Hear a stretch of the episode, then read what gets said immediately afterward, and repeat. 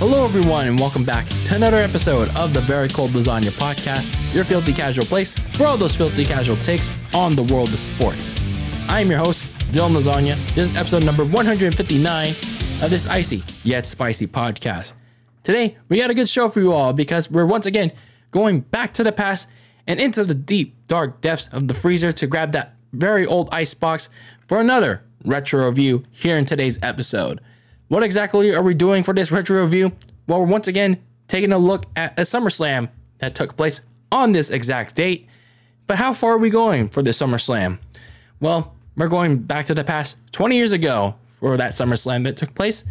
And as we go along in this episode, I'll detail which one that exactly is. Uh, before we get into today's show, I know I haven't been as um, active, as frequent with the the content as I was back in July and February and so on and so forth. I thought I thought to myself, you know, I've been going nonstop, hardcore, uh, with everything in relation to very cold lasagna for a lot of these several months, and especially considering that we're going uh, full full on hardcore uh, for the rest of the year, starting in September once the NFL season starts to roll along uh, in a couple of weeks. And I thought this is kind of like my last chance to give myself a breather. And I thought, you know, the month of August kind of gives me that chance to, you know, get myself to relax, breathe, uh, do what I need to do, and so on and so forth. So hope you all listening, you know, understand where I'm coming from. But nonetheless, I hope you guys are enjoying the, the content that I am providing you with these uh, retro reviews uh, and you know old icebox uh, kind of videos. So, yeah, I hope you guys are enjoying the content nonetheless. And things will be picking up uh, in the next several weeks as we go along with the NFL season. And then for the wrestling fans out there, um, there are like a couple things um, to look out for. Like, I think Payback's coming up. And then you have All In and All Out uh, with AEW. Um, yeah, I'm still going to be talking about wrestling uh, during the football season. Granted that I'm still interested in talking about it compared to last year. but yeah, so there's some things to come up uh, with Very Cold Lasagna um, once uh, once September comes along, and yeah, I'm, I'm, excited to like really start pushing, start um, grinding. Hopefully, not to super stressful levels though. but yeah, it's stressed right now. I'm going to take a little bit of a chill period here in August. So yeah. Anyway, as always, you know, make sure you follow the show on social media on Twitter slash X and Instagram at Very Cold Lasagna.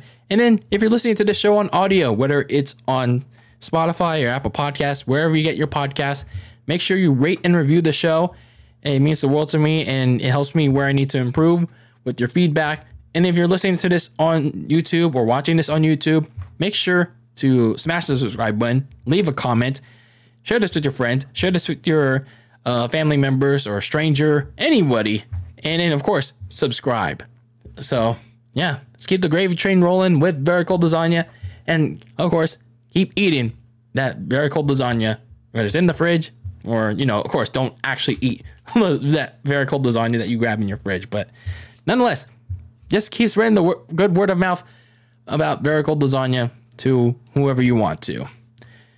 So let's get into today's show, shall we? And that is, of course, going back to the past with SummerSlam. So, how far did I say we were going with this SummerSlam this time around?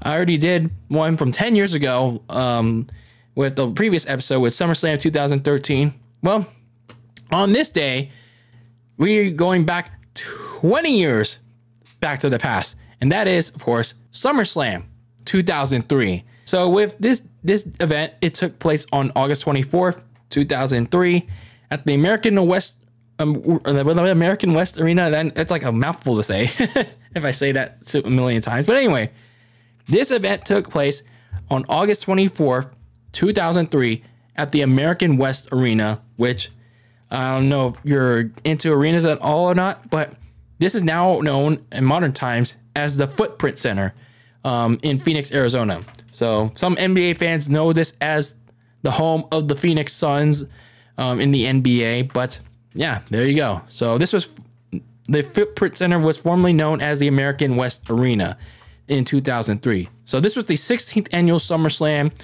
and one of the reasons why I noticed SummerSlam so well was because of the commercial um, that they used for advertising for the SummerSlam. It was the commercial of Brock Lesnar giving a shark an F5 in the water, and then I think he was he used the shark um, to impress a, a, a, hot babe on the beach afterwards. Oh man, that, that commercial was pretty it was pretty awesome.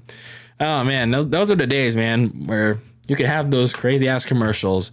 Uh, nowadays, they just don't do those kind of commercials, unfortunately. But anyway, uh, this event, you know, had a couple of firsts. Um, this was the first one to feature the original World Heavyweight Championship in a title defense. Uh, more on that as we talk about this show.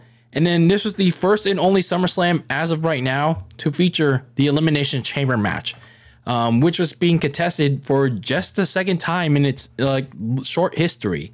And then, just like with the World Heavyweight Championship, we'll explain how exactly this Elimination Chamber match came about here in this event. So, a couple of fun facts um, about this show before we get the ball rolling with its in, entire like match card and and show. Uh, Lillian Garcia, the the the ring announcer for Raw, she would sing the national anthem, and man, it just reminds me how much I miss her ring announcing. I'm not sure what she's up to nowadays, um, in in her career. I know she left WWE a couple years ago, but man, I sorely miss her. Um, I know there's like a, a, tweet that I saw saying like, "Oh, Samantha Irvin's like surpass like uh, in the conversation of goat." Yeah, sure, but I can't put her above uh, Lillian Garcia, Tony Chimel, Howard Finkel. No, sorry. But anyway, yeah, Lillian Garcia opened the show singing the national anthem, and yeah, I, I, I really miss her. And then the opening was like a nice touch with how dark half these like main feud stories uh, were gonna be. You know, you have this like opening promo. You know, oh summer, it's summer. you you should be outside enjoying the beach and the babes. But then it instantly cuts to like a graveyard, like talking about death. Like, oh man, like that took a dark turn really fast. Unfortunately, um, because it was the pay like the network or Peacock version I was watching. Uh, the pay per view's original theme song, which was Saint Anger by Metallica, it was replaced by some generic ass shit. Like, and this generic ass theme song, um, by the way, it was it was put over uh through like I think all the major matches that were that had Saint Anger on in the promo packages for all the major matches because you know I guess Saint Anger was like a heavily like a costly song to license, so it's like uh so the generic theme like just didn't really match up the show. It also didn't match up like all the prom- all the promo like the the the video package for like the WWE title match, the Elimination Chamber match. It was just not a good match. so it's like, man, they, they couldn't really pay up the ass to keep Saint Anger on there. Man, that really sucked. So the show actually uh, started on Sunday Night Heat on TV, and it was like a very quick cruiserweight championship match between Rey Mysterio and Shannon Moore.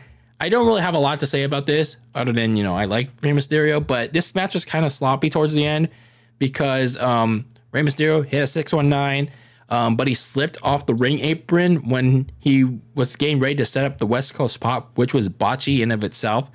Um, but he did retain the cruiserweight championship. Um, but oh man, uh, this match was oh it was quick, but it was also pretty rough at the end. A fun fact about this match though, um, for me, it was one of the hardest matches I had to go back and find um, when I'm doing these retro reviews because it wasn't on YouTube. Um, it wasn't on the certain uh, parts of the web that I had to have to go and find um, these pay per view events.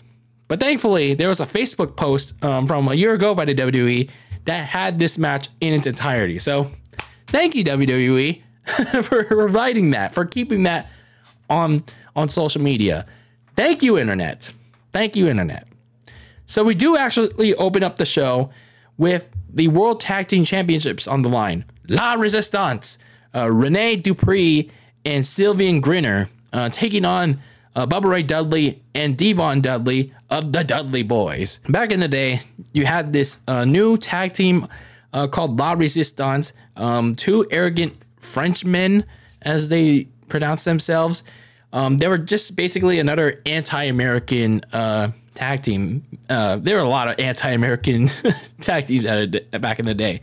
Um, a year prior, you had um, the Un-Americans, and now heading into this SummerSlam, you had La Resistance. So it's basically a, a French. It's just a French attack team. So they debuted the night after after Backlash 2003, after like several vignettes were aired. Um, like I said, Sylvain Grenier, Rene Dupree. Um, but actually, in, in, reality, they were actually both French Canadian, uh, by the way, for those of you wondering. So they were just playing French um, in storyline. Um, so they debuted the night after Backlash. they had a brief feud with Scott Steiner and Test.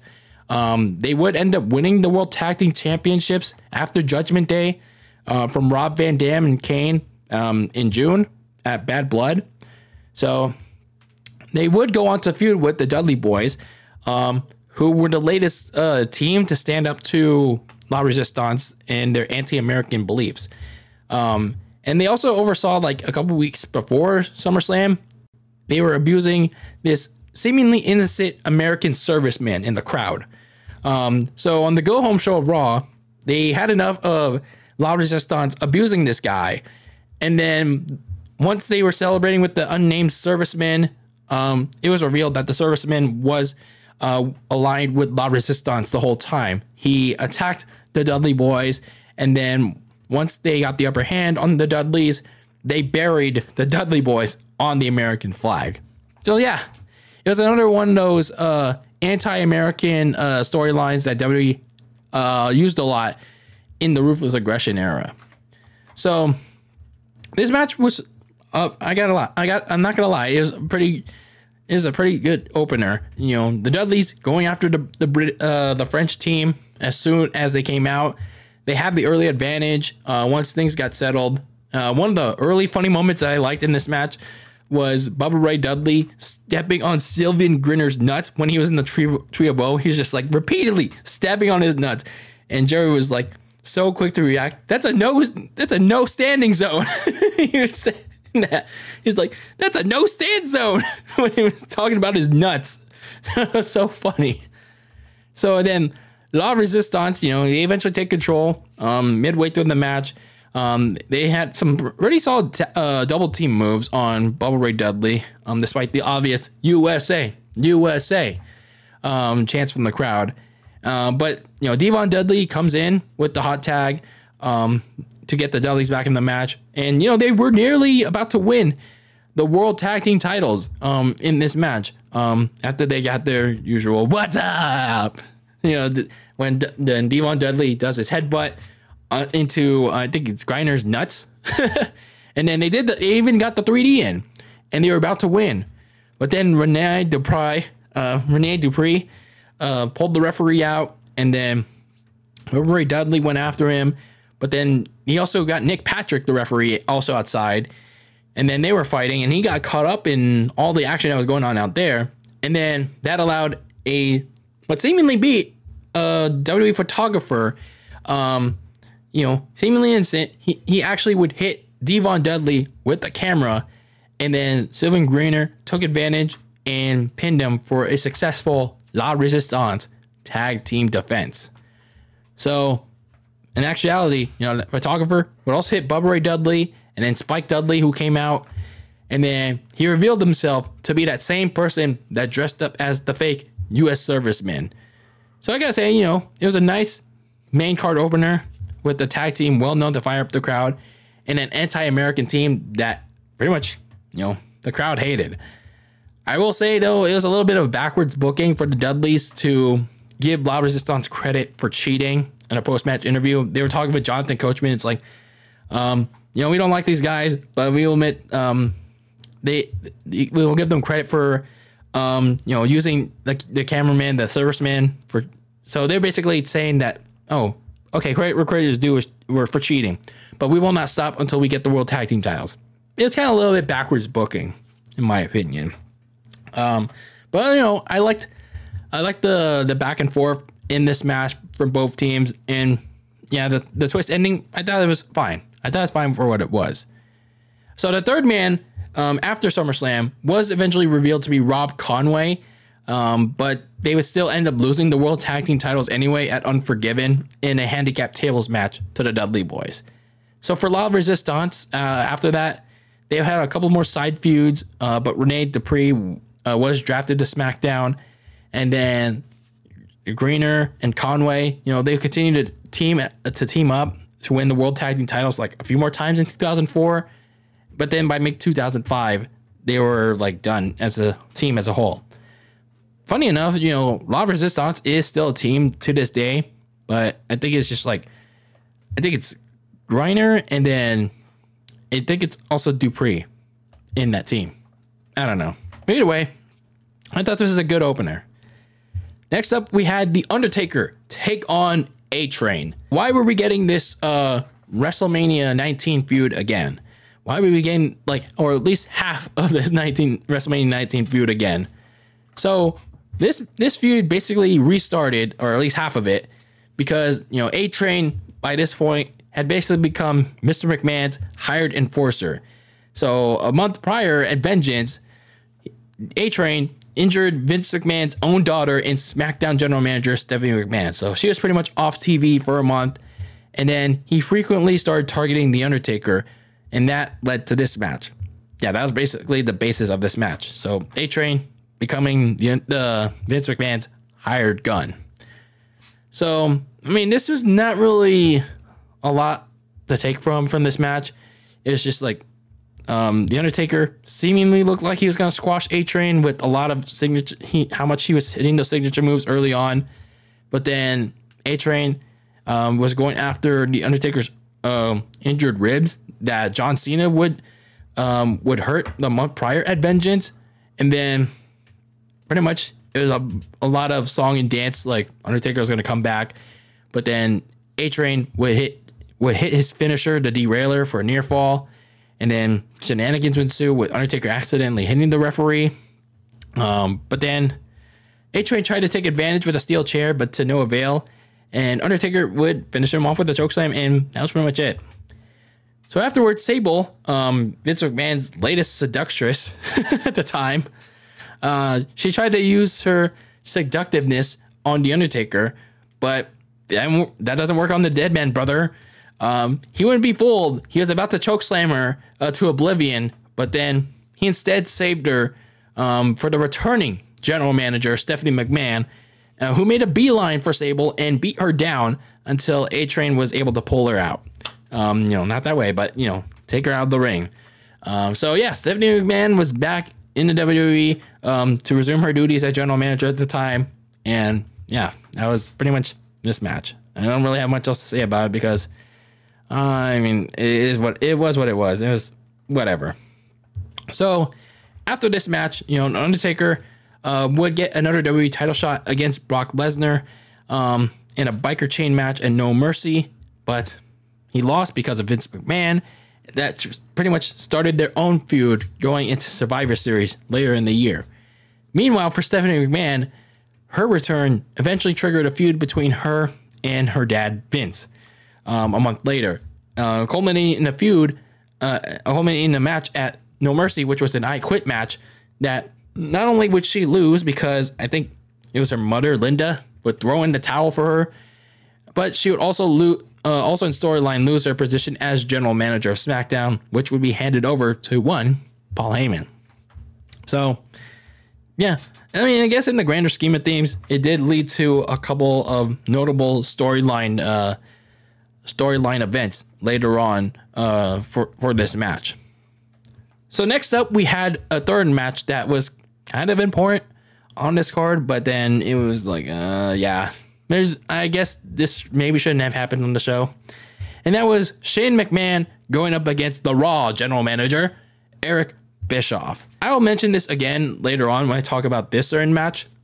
Shane McMahon uh, returned uh, a couple weeks prior after two years away from the WWE after the invasion angle ended to confront Kane because Kane, who was on a warpath at the time for because he basically unmasked.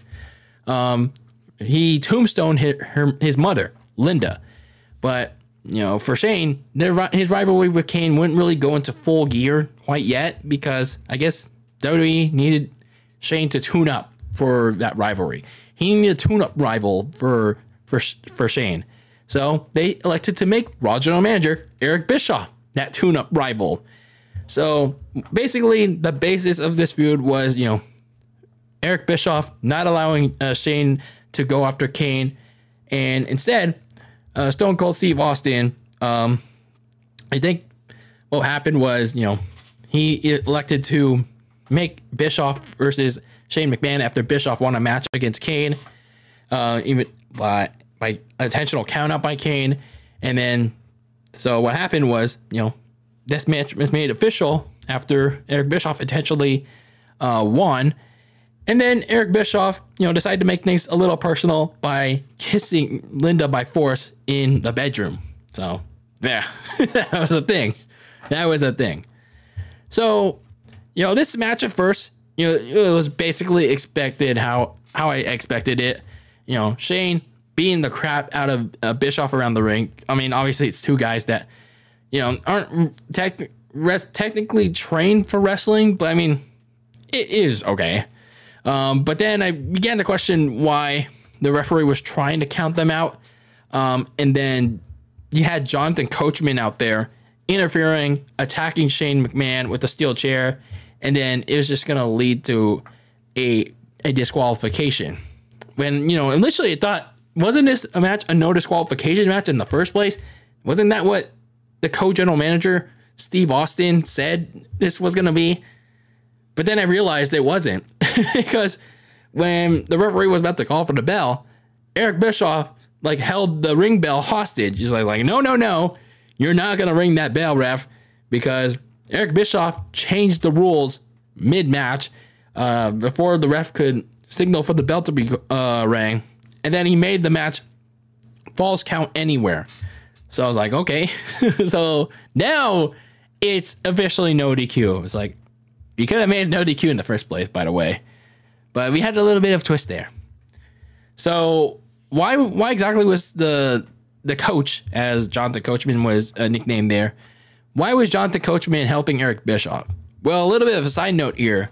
Um, co-general manager Eric Bischoff, not Eric Bischoff, uh, Stone Cold Steve Austin, he actually rehired Jim Ross um, from his commissary position that uh, Jonathan Coachman took for a little while, and he demoted Jonathan Coachman back to his interviewer position two weeks prior. So that's why Jonathan Coachman's all pissed and angry um, at at Jim Ross and Jerry Lawler per se. So basically, from here, it became a handicap match uh, showcasing the skills of Bischoff and Coachman. Like, you know, Bischoff's karate skills and Coachman attempting to return to commentary because, you know, Bischoff had Jim Ross's and Jerry Lawler's headsets cut off. So basically, uh, I mean, even in the arena, you couldn't really hear, you can't really hear JR and King talking, but now you can clearly hear Coach talking because he has a microphone mimicking JR. so yeah, that happened. And then Stone Cold Steve Austin came out to pretty much save everyone from. I, I'd say at this point it was kind of like I don't know. I thought this match was n- not exactly uh, a five star. It, it's not expected to be a five star classic, but it, it's just not. It, it, was just. It was just wasn't good, uh, to be honest with you. But Jonathan Coachman certainly didn't provide any appreciation for the rattlesnake. Um, and by this point, you know, Stone Cold Steve Austin couldn't touch anybody, um, or he would risk being fired from his co-general manager position, um, unless he was provoked. And Shane McMahon, though, would push Jonathan Coachman into Steve Austin, which technically allowed Austin to attack Jonathan Coachman without any consequence. So he and Shane started double teaming uh, the coach um, before they turned it into a handicap match on Eric Bischoff. So Stone Cold gave a stunner to Eric Bischoff, and then Shane McMahon, um, bad groin and all, uh, put him through the Spanish announce table with the leap of faith flying elbow to win a match. It, which can you even consider this a match? I don't know. So actually, later on the night, you know, Linda McMahon appeared Um, and then he, uh, she, uh, Linda McMahon appeared uh, when Eric Bischoff was in the trainer's room to slap him silly for payback for what what he did to her. So, bad boy Bischoff, man, bloody and all. So you know, I get the purpose of this match. I don't even call it a match.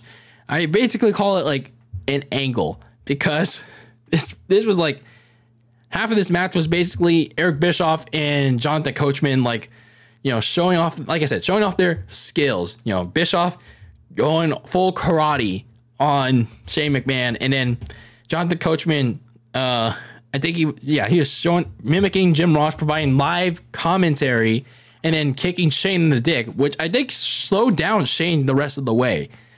So to be honest with you, this is like basically a segment that they could have done on Raw. Um, this is like a two on one beatdown. Um, and then Stone Cold coming up for the save. Yeah, this basically could have been on a Raw or something. I mean, again, it wasn't good, but it also wasn't terrible either. Um, but I just felt like, you know, this is did this really have to be here on a SummerSlam? It, it's I'm just saying. Uh, again, it's not bad or anything. It's just like I don't know. It didn't really have its place. It didn't really have its place. But I digress. I guess you need an angle one way or another, but it was what it is. So at least they got to the point of, you know, Shane McMahon now ready to fully go into his feud with Kane. You know, that went into Survivor Series. Um, I'll talk more about that feud when we talk about that other match that relates to this um, Shane McMahon angle. Meanwhile, for Eric Bischoff, I mean, you know, it's Eric Bischoff. what in 2003, he was still general manager of Raw. Um, I mean, you use them when you use them. So there you go. So next up, we had a fatal four-way match for the United States Championship. Ma- uh, United States Championship. Eddie Guerrero defending his title against Chris Benoit, Rhino, and Tajiri. Interesting note about this matchup. You know, you had two separate rivalries going on here. Eddie versus Tajiri, and then Invisible Man Benoit going up against Rhino. All those rivalries would be intersected into this one match. Um, so yeah, everyone had a beef for one another in this match. You know, Guerrero feuding over to Tajiri with the fact that Eddie being furious over like a very minuscule thing. Tajiri hitting his lowrider um, during that tag team title loss to Shelton Benjamin and Charlie Haas like a month ago on SmackDown. Um, so it's like, really? over a lowrider uh, accident? Like, damn. And then he threw uh, Tajiri onto his windshield on another lowrider. It's like, okay. Meanwhile, for Benoit and Rhino, uh, Rhino was angry over the lack of success they were having as a tag team, and he went on to betray and cost Benoit his U.S. tournament final against Eddie Guerrero at the previous pay per view Vengeance. So, yeah, all these rivalries were pretty much coming to a head, and then the SmackDown prior, when each each of these t- each of these guys were in a tag team match, you know, Eddie Guerrero pretty much took them all out uh, afterwards after the match. So yeah, he had a big target on his back. So for Eddie, he was kind of smart to stay away from the ring at first. You know, he, like I said, attacked all three of his opponents on the Thursday prior um, on SmackDown. So he pretty much, you know, got his cheap shot, cheap shots in, tried to get his fruit roll ups in, um, and then he would quickly leave the ring and then let the other guys do the work. But then that strategy would only pay off for so long, um, as he eventually gets suckered into uh, to the to the fast paced fire of his opponents, and then he would eventually, you know, you have to wrestle just like everyone else. Um, later on in the match, much later, you know, both Eddie and, and Benoit, you know, they had their submission finishers. Um, Eddie having the El pa- the lasso from El Paso on Tajiri, and then Rhino game locked into the crossface. Um, you know, the referee was like, uh, uh, who's gonna, uh, who do I make, what I call the, the victory on, on whoever taps? Like, well, they both tap. So it was kind of like that situation. Uh, Tajiri forced the rope break though. Um, yes, in a four way. Like, how does that make any sense? I don't know. The rules were weird back in the day. And then once uh, the rope break happened, you know, Guerrero had to break the crossface that Benoit was applying on Rhino. And then while Tajiri had the tarantula locked in on Chris Benoit later on, you know, Rhino hit a gore on, you know, the spear on on Eddie Guerrero. But Eddie Guerrero, like, he used the United States title as a shield. So pretty much Rhino, you know, he had his like shoulder like all all effed up in in in the impact. So minutes later, you know, Tajiri and Benoit knocked each other out, and then Guerrero goes on to retain the United States Championship over Rhino with a frog splash. So this match was fun. This match was pretty fun. It was a frantic four way. Near falls were plenty. You had a lot of suspense going into this match uh, uh, throughout the match um, with with the, the double submissions. Um, oh, all these near falls, and everyone got a lot of time to shine in this pretty fast match. I'd say the star of this match had to be Tajiri. I like like his buzzsaw offense. It was like pretty fun, and I thought he was gonna use the mist. Maybe like he didn't. Use, uh, I guess it was later on when he used it, but he he was like pretty damn fast this match. But you know, everyone deserves their flowers too. So pretty fun United States Championship match. So after this, uh, after SummerSlam, you know, Eddie Guerrero, he actually went back to being a babyface, and he uh, until 2005, obviously with the Rey Mysterio feud, he stayed. He pretty much was a babyface, and he feuded with John Cena, and then later the Big Show. Tajiri, you know, he would go back to the cruiserweight division and win his third and final cruiserweight title from Rey Mysterio a month later. And then he also turned heel. Maybe that's when he started using the green mist. And then for Chris Benoit and Rhino, they would settle their feud on SmackDown two weeks later. Benoit won the feud. And then for Rhino, you wouldn't see him on TV until the 2004 Royal Rumble. And, you know, for Benoit, he began a singles push for the rest of the year, leading into that 2004 Royal Rumble and then, of course, WrestleMania 20. So then you had your first major matchup on the night, and that being the WWE Championship match between Kurt Angle and Brock Lesnar. This is a rematch of their WrestleMania 19 title matchup in the main event, where both both of them got hurt. Like, ugh. So Lesnar, anyway, won the title from Kurt Angle at that at that point in time. Angle, you know, he was off TV to recover from a serious neck injury. Lesnar was in feuds with John Cena and The Big Show during that time off. Uh, Angle came back in June to start an initial buddy rivalry with Lesnar in the lead up to Vengeance. You know, all those segments where Angle was trying to get the girl, uh, but Lesnar, you know, pat him on the back so hard that he spit milk. Then they had the push up contest. those backstage segments, you know, it was those were some of the like best Lesnar seg Lesnar segments, and you know, it also brought some of the best out of Angle too. God, those segments were good. And then, of course, like I said, you know, this this was like a buddy rivalry um, in the lead up to a Vengeance triple threat match that also involved the Big Show. You know, Angle won back the title by pitting Lesnar, and you thought that, hmm, this is gonna lead to some intense like intensity and a potential rematch, maybe at SummerSlam. And that's exactly what happened. Lesnar challenged Angle to a rematch at SummerSlam, but Vince McMahon inserted himself into that rivalry by making Lesnar earn it in a steel cage match against none other than the devil himself, Vince. And then he upped the stakes by making Kurt Angle the special guest referee. And Lesnar's like, no, what, what the hell? What are you doing, Vince? But then you get to the actual steel cage match. Um, and prior to that, Brock Lesnar gets assaulted backstage by a mysterious someone, or at least we think he did. And then Brock Lesnar, you know, he still does the match. And then when he looks like he's gonna take out Vince with an F5, he just suddenly collapses. And then Kurt Angle like like briefly stops the match to make sure that uh, Brock is okay. He goes on to attack Vince uh, for uh, you know not, not not following or whatever. But then when he's attacking Vince, Lesnar kips up and then he goes on to attack Angle. Um, and yeah, it's it's pretty damn well clear that you know it, it was a setup uh, for Les by Lesnar and McMahon to go after Angle. So Lesnar turns heel, aligns with Mr. McMahon, and it pretty much begins a new mean streak for Brock Lesnar. Um, and he pretty much yeah made it clear that he didn't care about Angle at all. He cared about that WWE title that Angle took from him. Um, and it unlocked a vicious new mean streak uh, for Lesnar going into this uh, SummerSlam rematch. So, yeah, th- this match was, man, this is crazy good. Like one of the best SummerSlam matches ever. Um, why do I say that? Well, he had a lot of chain wrestling early on, um, and it frustrated Lesnar with the fact that Kurt Angle would take control. But then Lesnar displayed this new mean attitude. He literally yeeted Kurt Angle out of the ring, and then once uh, Lesnar brought him back in, he just lit, hit every move as hard as he possibly could uh, on Kurt Angle's midsection to just take control, like one fourth of the match.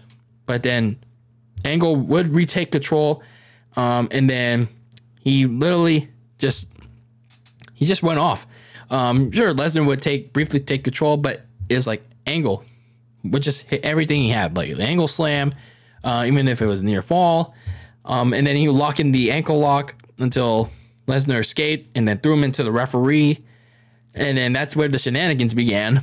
But then Kurt Angle, you know, he's still locking the ankle lock as long as he could. Like he didn't care if there was a referee. It's damn Kurt Angle. Lesnar would tap out, but then of course, like I said, there's no referee.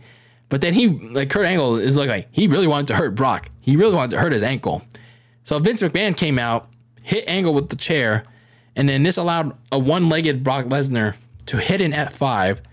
But then even then, both of those things were not enough to get a three count once the ref was back up and recovered. So Lesnar's like, what the fuck do I do, Vince? Like, what do I do? What do I do to get this win? Well, Vince McMahon told him to do it again. Hit another F5. But other than the same result this time around, Angle countered and locked in another ankle lock. And despite Lesnar's attempt to get to a rope break um, on all three ropes and try to get to the to the fourth one, it Lesnar's ankle was so badly beat up from enduring a long ankle lock. Well, he had no choice but to tap out. He had no choice but to tap out, and Kurt Angle retained the WWE title. So afterwards, uh, Vince tried to sneak attack Kurt Angle again with the chair, but Kurt saw it coming. Kurt hit, hit an angle slam on Vince onto the steel chair back first. And yeah, he did that as a birthday gift from him, from Angle to Vince. like I didn't know that was this SummerSlam took place on Vince McMahon's birthday. Like, oh man, that that the cruel irony on Vince's birthday, dude. Uh, at that time, I wonder how old he was. He turned on that day. Someone um, look that up for me. it's like, damn, Vince making another sacrifice uh, on his even uh, on his birthday too. He gave out his back for y'all on his birthday. Crazy insane to think about. So this is a really good uh, title match uh, from the two best wrestlers during that time. Uh, so Lesnar, you know, he had this new mean streak that he was uh, trying to show off, and he did. Uh, but when he desperately needed it, when he desperately um, needed it to win the title, well, it came back to bite him. It was like he let his emotions uh, get the best of him, and yeah, he just got outsmarted and outplayed uh, by Kurt Angle. And then for Angle, he showed off why he's one of the best from both an in-ring and strategic standpoint. Um, and they just like really wrote this match damn well. Um, and Kurt Angle was walked out of SummerSlam the WWE title uh, with the WWE title, and I thought the Vince shenanigans were, were kind of good too. You know, still playing off that storyline. Oh, Lesnar is aligned with uh, with Vince. You know, Vince still trying to help help out Lesnar get that title back, but to no avail. I thought it was a really good matchup. So afterwards, you know, Kurt Angle and Brock Lesnar, they would face off one more time for the WWE title in a 30 minute Iron Man match a few weeks later on SmackDown. Lesnar would win back the title uh, on that SmackDown. And then they would face off against each other one last time. And I think this is their final encounter um, at Survivor Series as the team captains for their uh, their Survivor Series teams later that year, which Angle won. So yeah, I'd say it's a pretty. This was a really good uh, SummerSlam uh, WWE title match. So our second to final matchup that we're gonna be talking about here in this retro review of SummerSlam 03 is one that was really, really interesting. One that was at least for one guy, and that was Kane versus Rob Van Dam. A lot of people were talking talking about this match because, well, for for Kane and RVD, you know, they were previously tag team partners um, for for half of 2002, and then going into 2003, the, the the first half of 2003. But then they lost the World Tag Team Championships to La Resistance, and then Kane goes on to challenge for the World Heavyweight Championship again to trip against Triple H. But then he loses that match, and then one of the stipulations was that Kane was forced to remove his signature mask that he had during that time. And then since he lost, he had to remove that mask. And well, let's just say it gave us one of the the craziest raw moments of of the show's history. And probably one of the craziest moments in all in WWE history. I can't say all wrestling history because there's a lot, but in WWE history. So Kane took off his mask and it gave him this weird disfigured face and RVD was his first victim because I guess RVD was the guy that encouraged him. So this newly unmasked Kane uh, would pretty much go on a crazy angry warpath, going after the likes of Jim Ross, setting him setting him on fire, Stone Cold Steve Austin choke slamming him, and even Linda McMahon tombstoning her on the solid steel stage. All this happening on Raw, by the way. So, as I mentioned already, this triggered the return of Shane McMahon after two years away um, off TV. And like I said, they wouldn't go full gear on the Kane Shane McMahon rivalry just yet because there was unfinished business, not just on Shane's side, um, but on the Kane and RVD front. So this matchup between Kane and RVD was made official for SummerSlam because they had to finish their own business. But then once you get to the actual match, uh, Howard Finkel announces like right away that oh, this is now going to be no holds barred. Oh, they're like okay, all right, this is to be even more interesting. So this match, I'd say it's fun. It, it, it, we know what the result was to be, but it's like you know they at least tried to they at least tried to make it a little interesting. You know, Van Dam, you know, he tried to use his speed and his high flying offense to try and take down Kane but it's just like, damn.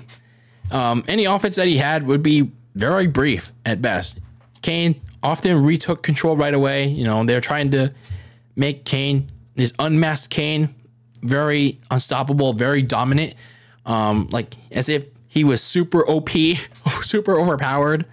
Um, but much later on, as we get towards the end of the match, you know, you at least get uh, RVD getting some some semblance of life, some semblance of a rally. Um, he would get like the spinning leg drop on a draping uh, Kane from the apron to the barricade, and then he'd hit his signature moves with a chair on Kane, but it still wasn't enough to keep him down.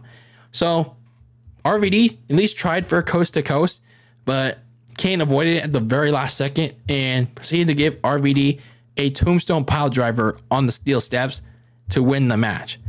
So I'd say, you know, they faced off against each other like a couple weeks prior on Raw um, in a singles match. But, you know, this was a good run back. I say it's a good run back.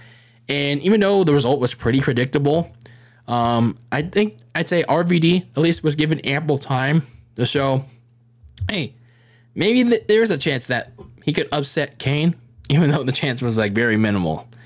Um, but again, this was more about continuing to establish Kane's new, unmasked, and unhinged persona at the time to prepare him for the feud with Shane McMahon. So, speaking of which, um, actually, you know, Kane and Rob Van Dam did have one more blow off match two weeks later inside a steel cage on Raw, which, by the way, RVD did win initially um, by being thrown through the cage by Kane but then general manager Eric Bischoff, the bitch that he is, restarted the match because RVD didn't technically win by escaping the cage by rules. So Kane would indeed win after restart after the match got restarted. So then after the feud was officially over, RVD would go on to feud with both Christian and Chris Jericho uh, for the Intercontinental Championship after that. So obviously for Kane, you know, now the feud with Shane McMahon was in full gear for most of the rest of the year. Um, so Kane and Shane McMahon were feud each other, but unfortunately for Shane, yeah, Kane would get the wins when it mattered most. In a last man standing match at Unforgiven, and then in Survivor Series in that ambulance match. So, poor Shane. Poor Shane. so now we have our main event. Uh, our main event uh, for the World Heavyweight Championship inside same structure, the Elimination Chamber. Your participants in this match are obviously the champion at the time, Triple H, going up against Goldberg, Chris Jericho, Shawn Michaels, Randy Orton, and Kevin Nash. This initially was supposed to be a one on one no disqualification matchup between Triple H and Goldberg at SummerSlam. Somewhere along the way, Triple H suffered a serious groin injury um, during this feud with Goldberg that was ongoing. And then WWE had to book this Elimination Chamber match um, because rather than take the title off of Triple H, because during Triple H's reign of terror, um, they didn't want to take Triple H um, off TV. They didn't want to take the title off of him, but instead they booked this elimination chamber match um, to limit the game's physical uh, activity, and they also made him wear the infamous biker shorts.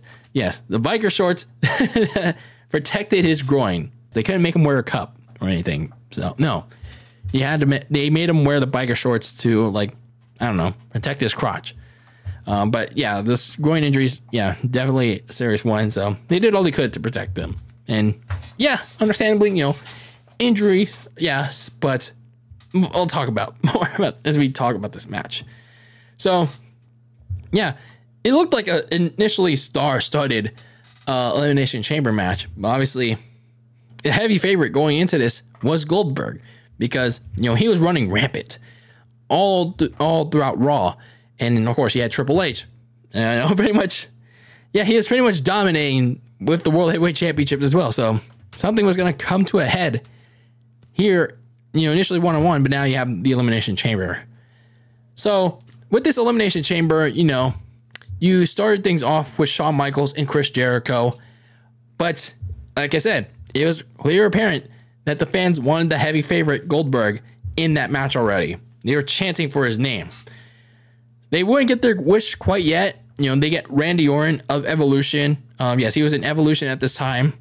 He would come out first after the first three minute interval had passed. Then you would have Kevin Nash uh, being the next man in, and he would go right after Chris Jericho, um, who cut off Kevin Nash's signature long hair two weeks prior, and you know Kevin Nash had that buzz cut, as you saw, as you see. Um, but then Chris Jericho gets busted open by Kevin Nash. You know, Nash throws him like a javelin in, into the chain link wall. But then just minutes later, it's like Kevin Nash just gets eliminated by Shawn Michaels, who hits Sweet Chin Music. And then Jericho rolls him like a fruit roll up um, to eliminate Kevin Nash like a piss in the wind. I was like, damn. Like, I wonder why they went for the quick elimination on Kevin Nash like that. It wasn't even like I think it, was, it wasn't even like five or ten minutes into the match. It was like Kevin Nash was already gone as soon as he entered. So it's like, ooh, I wonder what happened there. So anyway, after Kevin Nash gets eliminated, Triple H was supposed to be the next man to enter, but Shawn Michaels immediately hits him with Sweet Chin music once his pod opens, and Triple H obviously is knocked out. And I understand why they did this spot because, like I said, Triple H was is is not going to be doing anything physical in this match. This basically this, this match was basically Triple H being in the pod for most of the most of the match, and everyone is going to be doing the work. So after this, you know, Kevin Nash threw a hissy fit once he like recovered, and he hit his jackknife power bomb on both Chris Jericho and Randy Orton.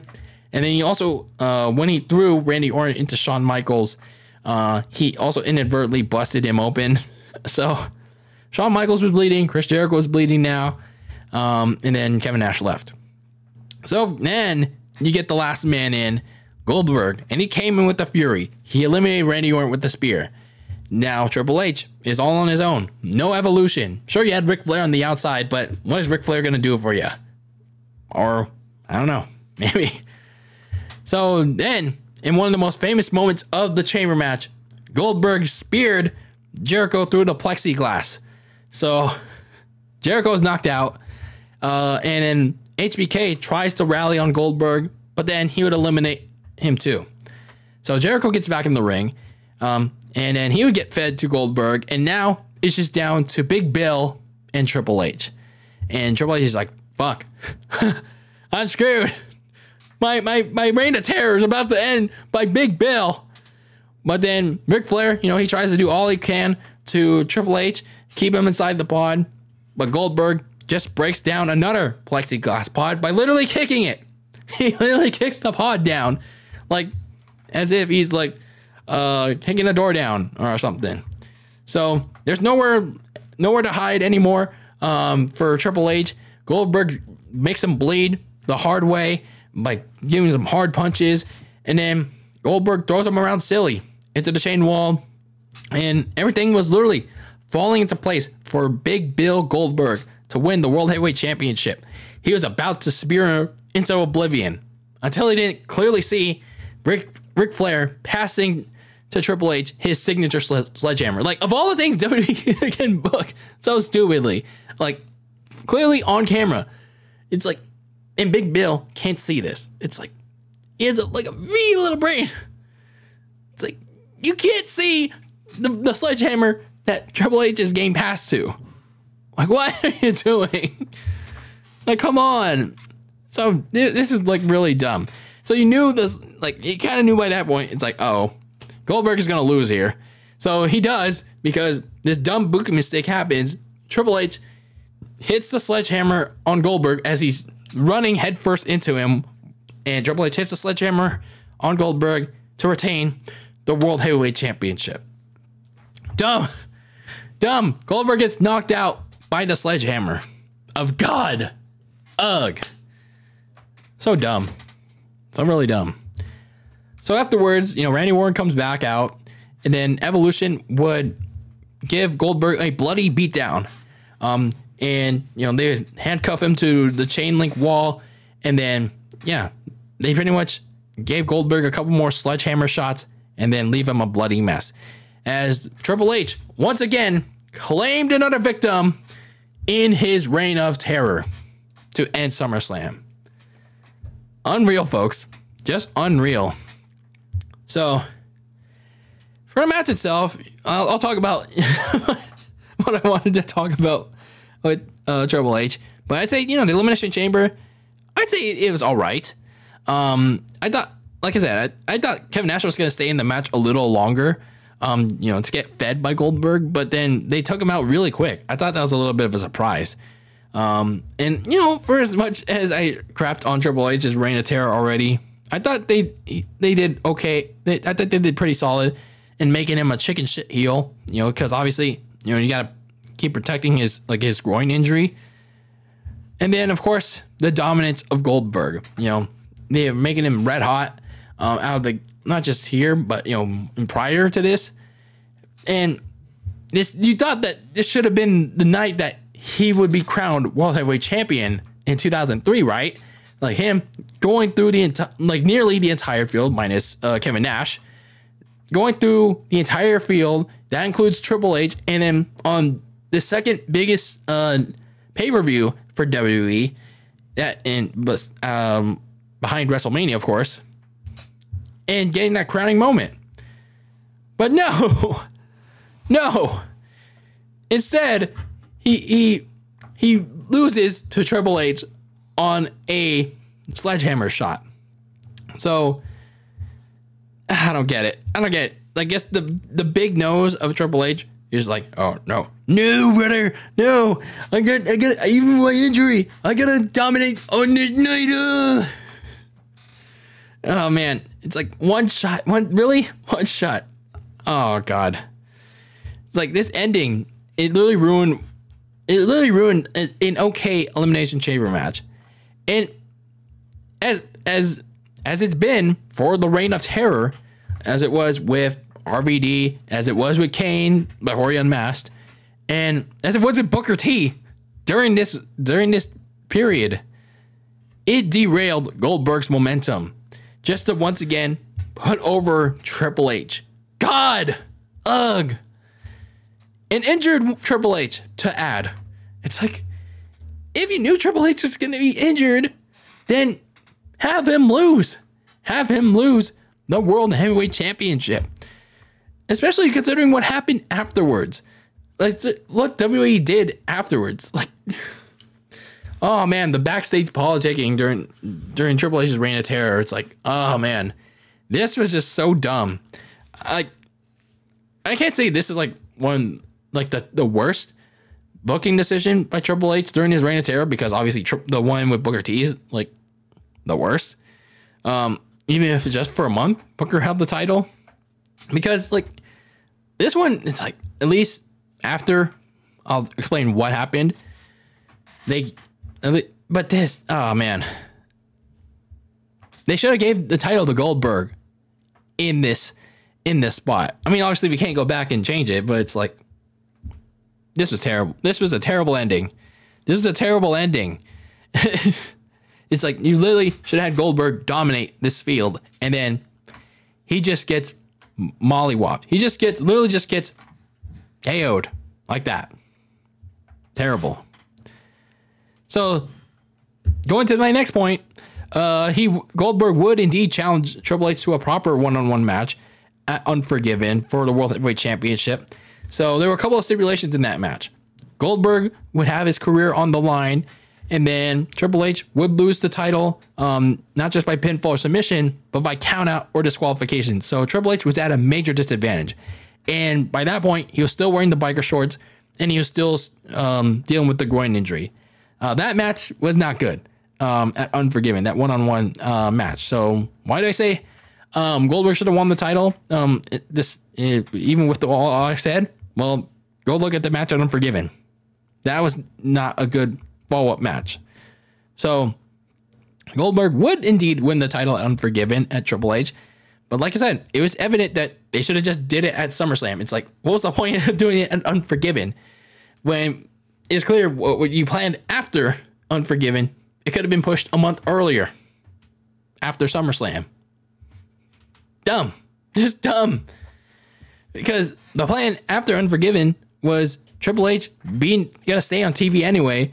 Um, just he's not gonna wrestle, and he's just gonna be in backstage in uh, non wrestling segments, such being putting a hundred dollar thousand dollar bounty on Goldberg.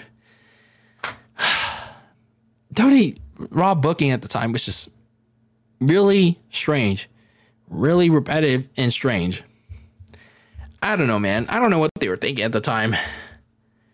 It is it's just a peak example of Triple H's reign of terror at its finest. At its finest, ladies and gentlemen overall, you know, SummerSlam 2003, aside from the ending, I thought it was a good show. I thought it was a solid, good show, solid to good show. Um, I, that I thought was gonna get dragged down by the second and third matches. Um, I, I'd say though, you know, it really picked up with the United States title Fatal Four Way, um, a really strong WWE title match, and a good no disqualification match. Um, I thought again, the elimination chamber match was uh, very decent, um, but the ending is always gonna leave a sour taste in my mouth because it served as, as another example of not striking when the iron is hot. Um, they didn't strike the iron when it's hot with Booker T at WrestleMania 19, and they didn't do it again with Goldberg um, at SummerSlam. Yes, he won the title the next month at Unforgiven, but it's like the, his momentum was kind of fucked when you when he already won it at Unforgiven, and then he would, he would lose it at Armageddon by the end of the year. It's like what are you doing? So, in essence, he's a forever, forever victim of Triple H's infamous reign of terror because God, ugh, didn't want to look weak on the second biggest stage in WWE, even though he was dealing with an injury. So, you kind of were fucked in either case. So, it's like, shouldn't you have want to put Goldberg over if you were Triple H on the second biggest stage that is SummerSlam. I don't know. I just find it kind of fucked up. So, if you are a casual fan, asking yourself, should you go back and watch SummerSlam 2003? Should you find whatever resource, whether it be Peacock or the certain website, to go back and watch SummerSlam 2003? In my opinion, I'd say yes. I'd say yes. I'd say this card was stacked with a couple of good storyline filled matches. Yes, even the Shane McMahon and Eric Bischoff one was pretty solid in of itself. Uh, just this the match didn't equal the quality of it though. But I'd say you also had uh, several talented upper card stars, um, and you had two good title matches to boot in the back half of the show.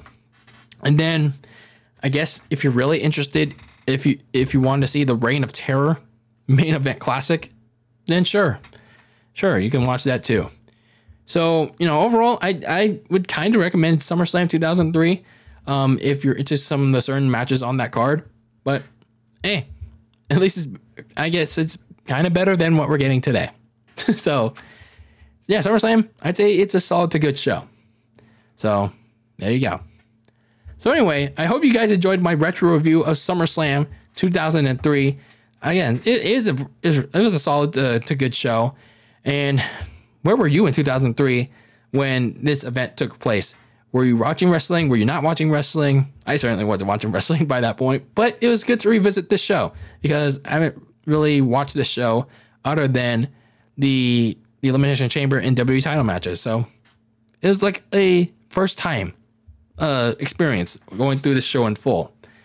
So I like to get you. I like to know your thoughts on this on this show. If you watched it before or I haven't watched it before, or you're revisiting um, this show, um, whether it's 20 years later or however many years later. I like to know your full thoughts, whether it's a comment on YouTube or social media in a DM, however you want to um, get a discussion rolling. But anyway, that is it for episode number 159 of Very Cold Lasagna. I'm your host, Bill Lasagna. Thank you for tuning in to another episode, another retro review here on the podcast. And as always, keep that lasagna very cold in the fridge with your takes on the world of sports. And until next time, peace out.